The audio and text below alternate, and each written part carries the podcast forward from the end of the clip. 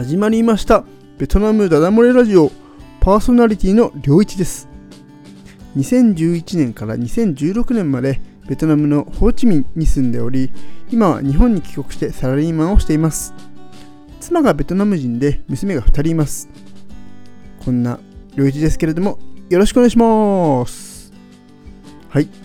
さて、えー、本日のエピソードなんですけれど前回のエピソードに引き続き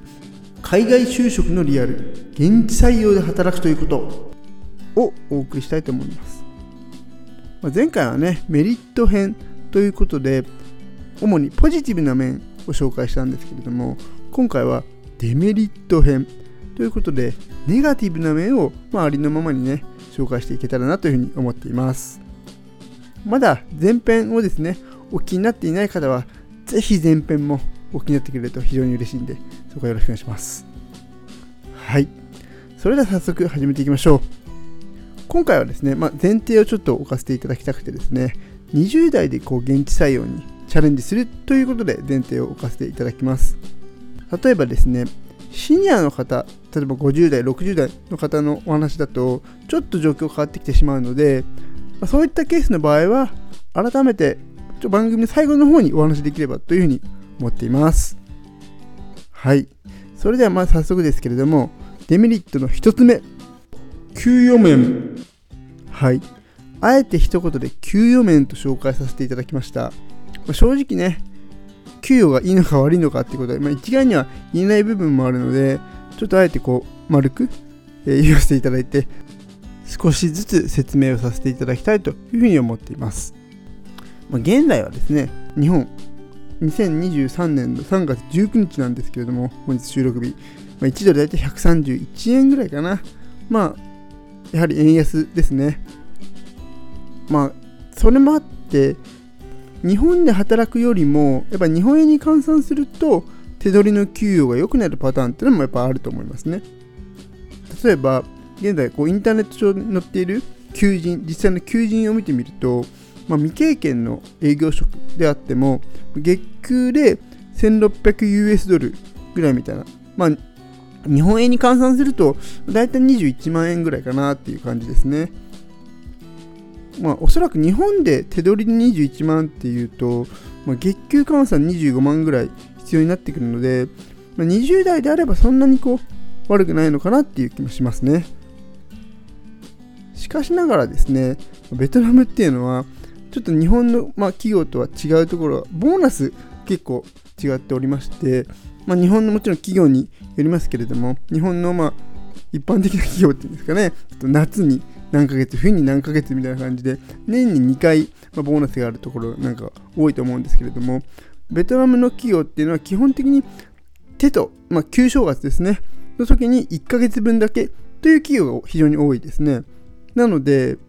年収で換算してしまうと、あの、まあ、日本で働くよりも低くなるっていうケースもあります。まあ、そもそも為替の影響が結構大きいので、ベトナムでの給与っていうのは日本円に換算することっていうのはあまり意味がないかもしれないですね。まあもちろん貯金なんかを考えるとちょっとメリットなんかは出てくるかもしれないんですけれどもまたですね手取りの額は多くてもベトナムにないこととしてはあの雇用保険とか年金なんかはもちろんないですね。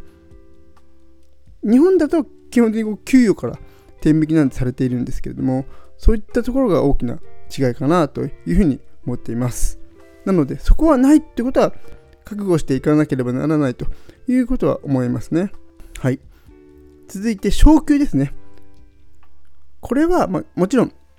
企業さんによって違うので、一概にこう、ね、上がるとか下がる、下がることはないか。まあ、一概にどうこうっていうのは言いにくいんですけれども、正直ね、期待できないのかなっていう思った方がいいのかもしれないですね。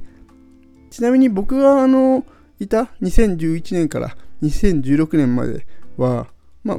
僕の企業では物価の上昇に合わせてこう毎年昇給があったんですけれども、まあ、それも結局どこかであのまま居続けたら頭打ちがあったのかなっていう予想はしてました。で、まあ、その同じ企業だとね、働いてても給与がなかなかアップしないよねっていうことで、転職して他の企業にこうチャンスを求めたとしても、正直あの、20代のうちの転職だとなかなかこう給アップってのは難しいのかなっていう感じがします。まあこれっていうの僕がいた頃の古い情報なので現状はもちろん違うかもしれないんですけれどもまあ実際にね現地の今働いている友人なんかに話を聞いた感じでもそんなちょっと上がる感じもしてないのでまあそこはねしょうがないのかなそもそもがですね日系企業ということで日本が給与上がってないのでベトナムだけそんな上がるってことはないっていうのは覚悟しておいた方がいいのかなっていう感じですねただまあ、ベトナムはやっぱりこう物価がどんどん上がっていく中での相対的にちょっと低くなってしまうっていう可能性はあるのかなっていうには思います。あと、ネットでやっぱり結構よく言われるのが、駐在員との格差っていうのは給与の格差ですね。は言われますよね。ただ、正直これは駐在員の方の責任がすごい大きいですし、職務範囲が全然違うので、ちょっとこれを比較するのは正直僕はナンセンスだというふうに考えてます。はい。それでは続いて2つ目ですね。雇用が安定していない。これはですね、やっぱ日本と大きく違う点の一つかなというふうに思ってます。まあ、日本ですと、やっぱり労働者がかなり守られているという状況があって、会社が従業員を解雇するっていうのは非常にハードルが高いですし、まあ、労働基準監督署のような政府機関がしっかりやってあの何か問題があればそういったところにこう訴えることもできるというふうに思うんですけれども、まあ、ベトナムではね僕が知る限りでは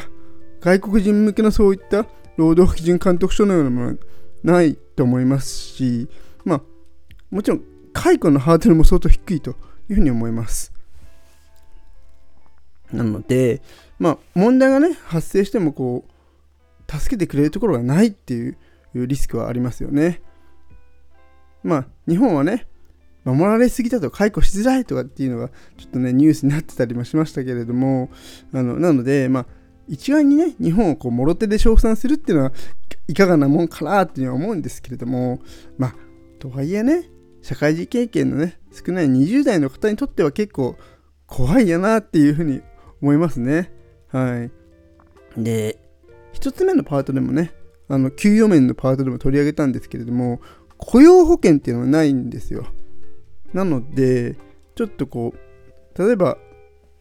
職を失ってしまったっていう時にはあの何も保証がないっていういきなり給与がゼロになってしまうっていうリスクはありますね。まあ正直ベトナムの生活費自体はねそんなに高くないのですぐにどうこうなるってことはないとは思うんですけれども、まあ、そういったこともあるよと。いうことですね。いずれにしてもまあ、安定志向の人にはちょっと向いてないのかなって思いますね。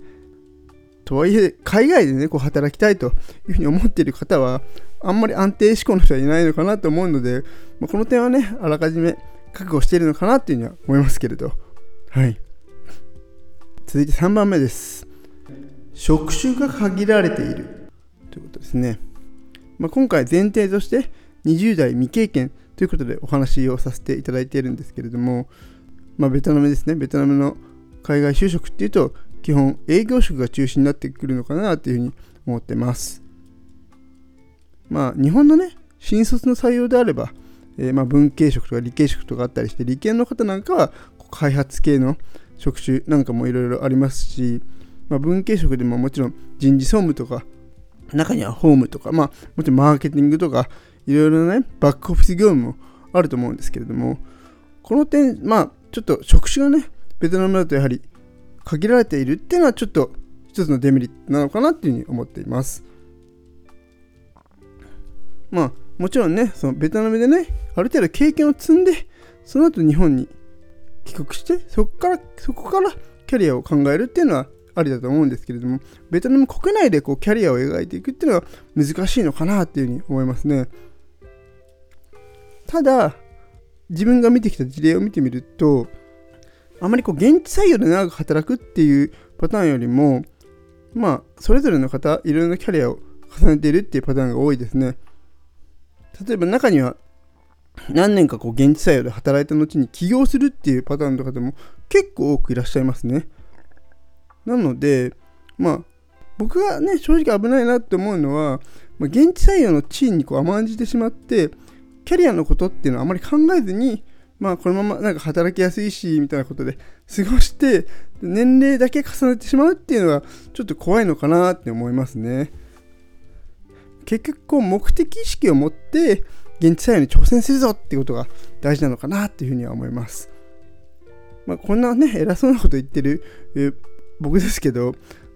当時はもちろんそんなこと考えてませんでしたと。いうところなんですけどね。はい。はい、続いて4番目。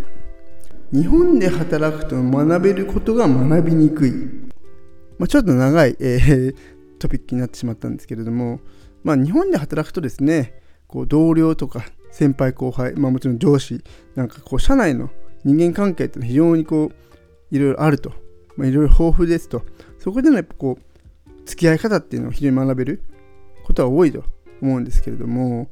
ベトナムで働いてると同じ子日本人同士っていうのは正直少ないっていうのが現状なので学ぶチャンスっていうのはどうしても少なくなっちゃうのかなっていうふうに思いますね。もちろんその全く学べないかといったらそういうことではないですね。例えば僕の場合めちゃくちゃ厳しい日本人の女の先輩にいろいろご教授いただいていろいろ苦しみながらも学んだという経験があるのでまあ、正直当時はもちろん苦しかったですけれどもあの非常に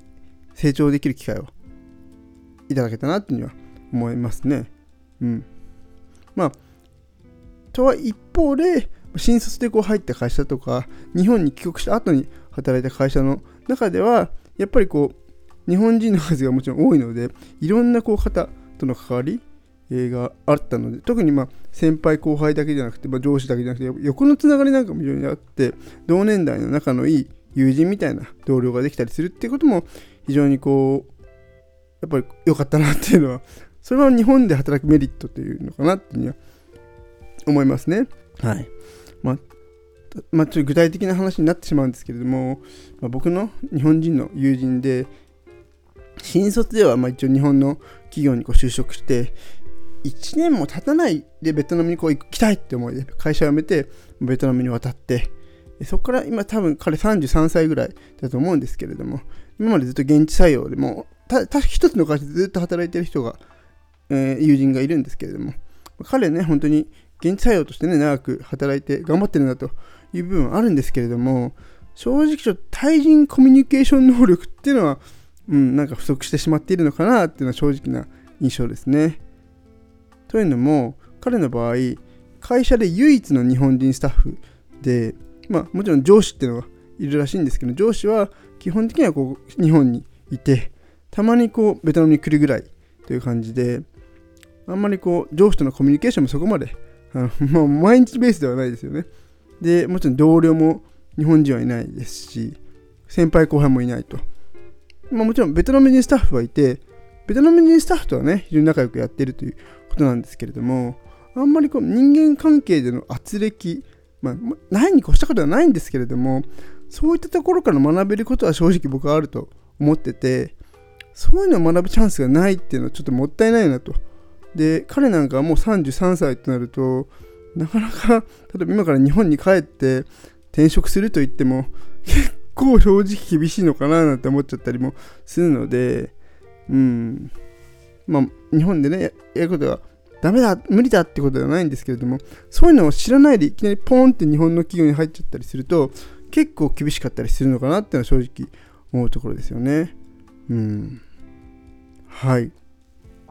ということでね、まあ、総括ということで、まあ、ここまでですね、あの、メリット、デメリットを含めて2回にわたって現地採用についてお話してきました。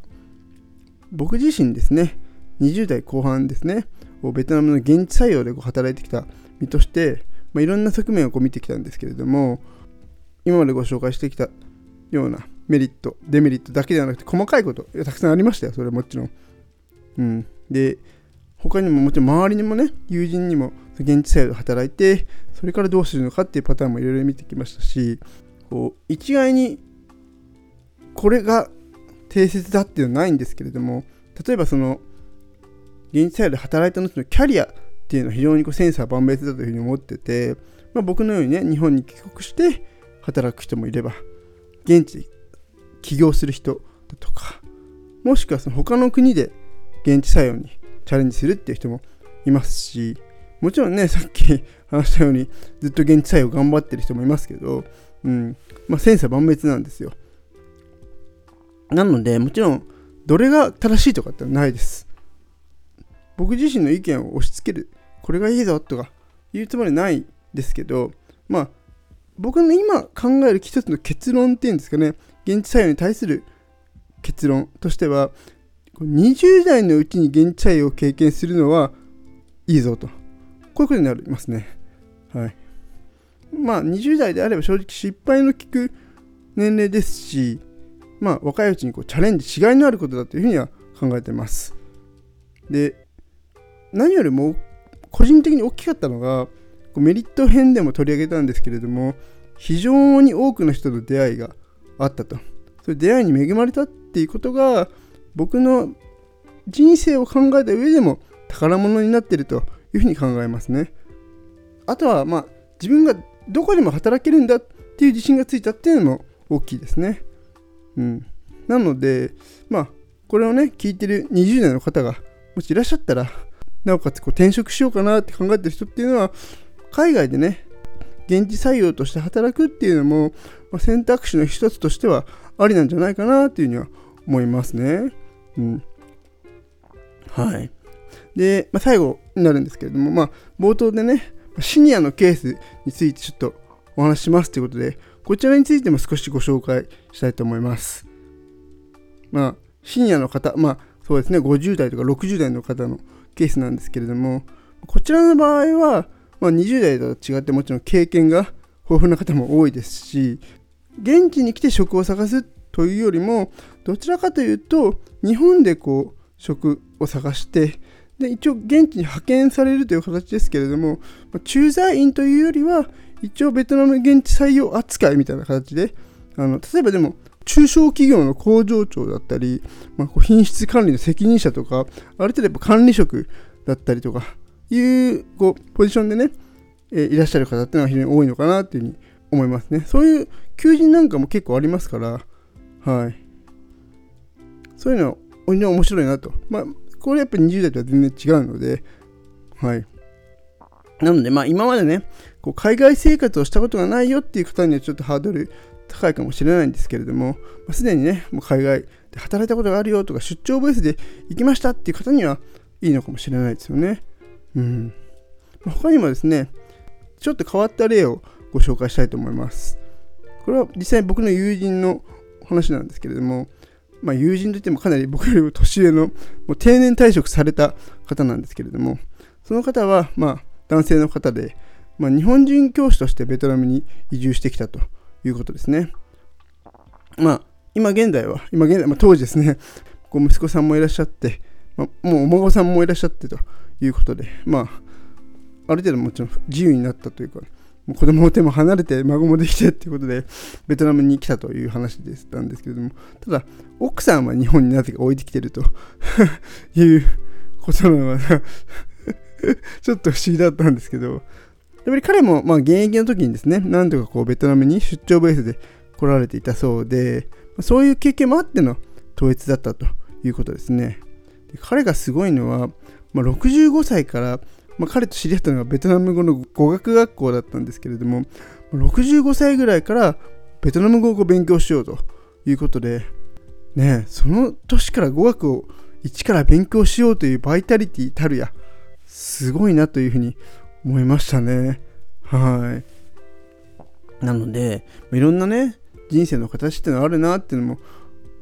彼に出会って思いましたね。非常にいい人でしたね。うん。はい。というな感じで、まあ、ちょっと話題は変わったり、あとはそうですね、あの、先日ニュースで見たトピックなんですけれども、こう日本を脱出して、海外で働くという人が増えているというものを見ました。まあ、ただ、この場合は、例えばこう東南アジアで働くというよりも、あの欧米とか、まあ、あとオーストラリアとかですね、そういうところで日本では給与が低いということで、高い給与を求めてこう海外にチャレンジしていくっていう感じなので、ちょっと今回のね、ベトナムの現地採用とはちょっと違うのかなっていうふうには思いますね、正直。うん、やっぱりこうそういった方々 IT 系だとか、まあ、金融系だとか特殊なスキルを持ってる方なのかなっていうことなのでちょっとそういう方はまあまた別なのかなと思いますけれどもただもう海外にこう目を向け始めてる人が多くなってるっていうのは面白いなというふうには思いました。ねそれこそだからいずれ日本人が海外に出稼ぎに行く未来っていうのもねあるのかななんて思いましたね。はい。ということでですね、今日のエピソードはここまで。番組のご意見ご感想は Twitter やメールでお待ちしています。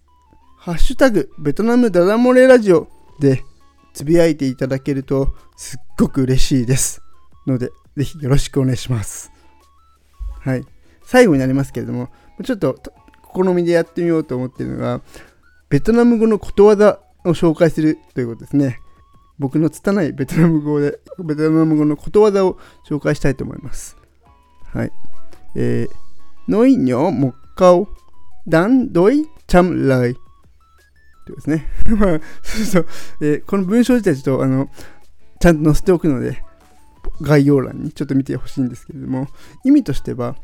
一つの小さな言葉が数百の言葉に相当するという意味を持っていますと。つまり、適切に言葉を選ぶことが相手に大きな影響を与えることができるということを示しています。言葉の力と影響力を説明し、適切に言葉を選択することが重要であるということを示しています。ということですね。なのでまあ僕もこういうふうに言葉を、言葉でね、えー、皆さんにメッセージを伝えている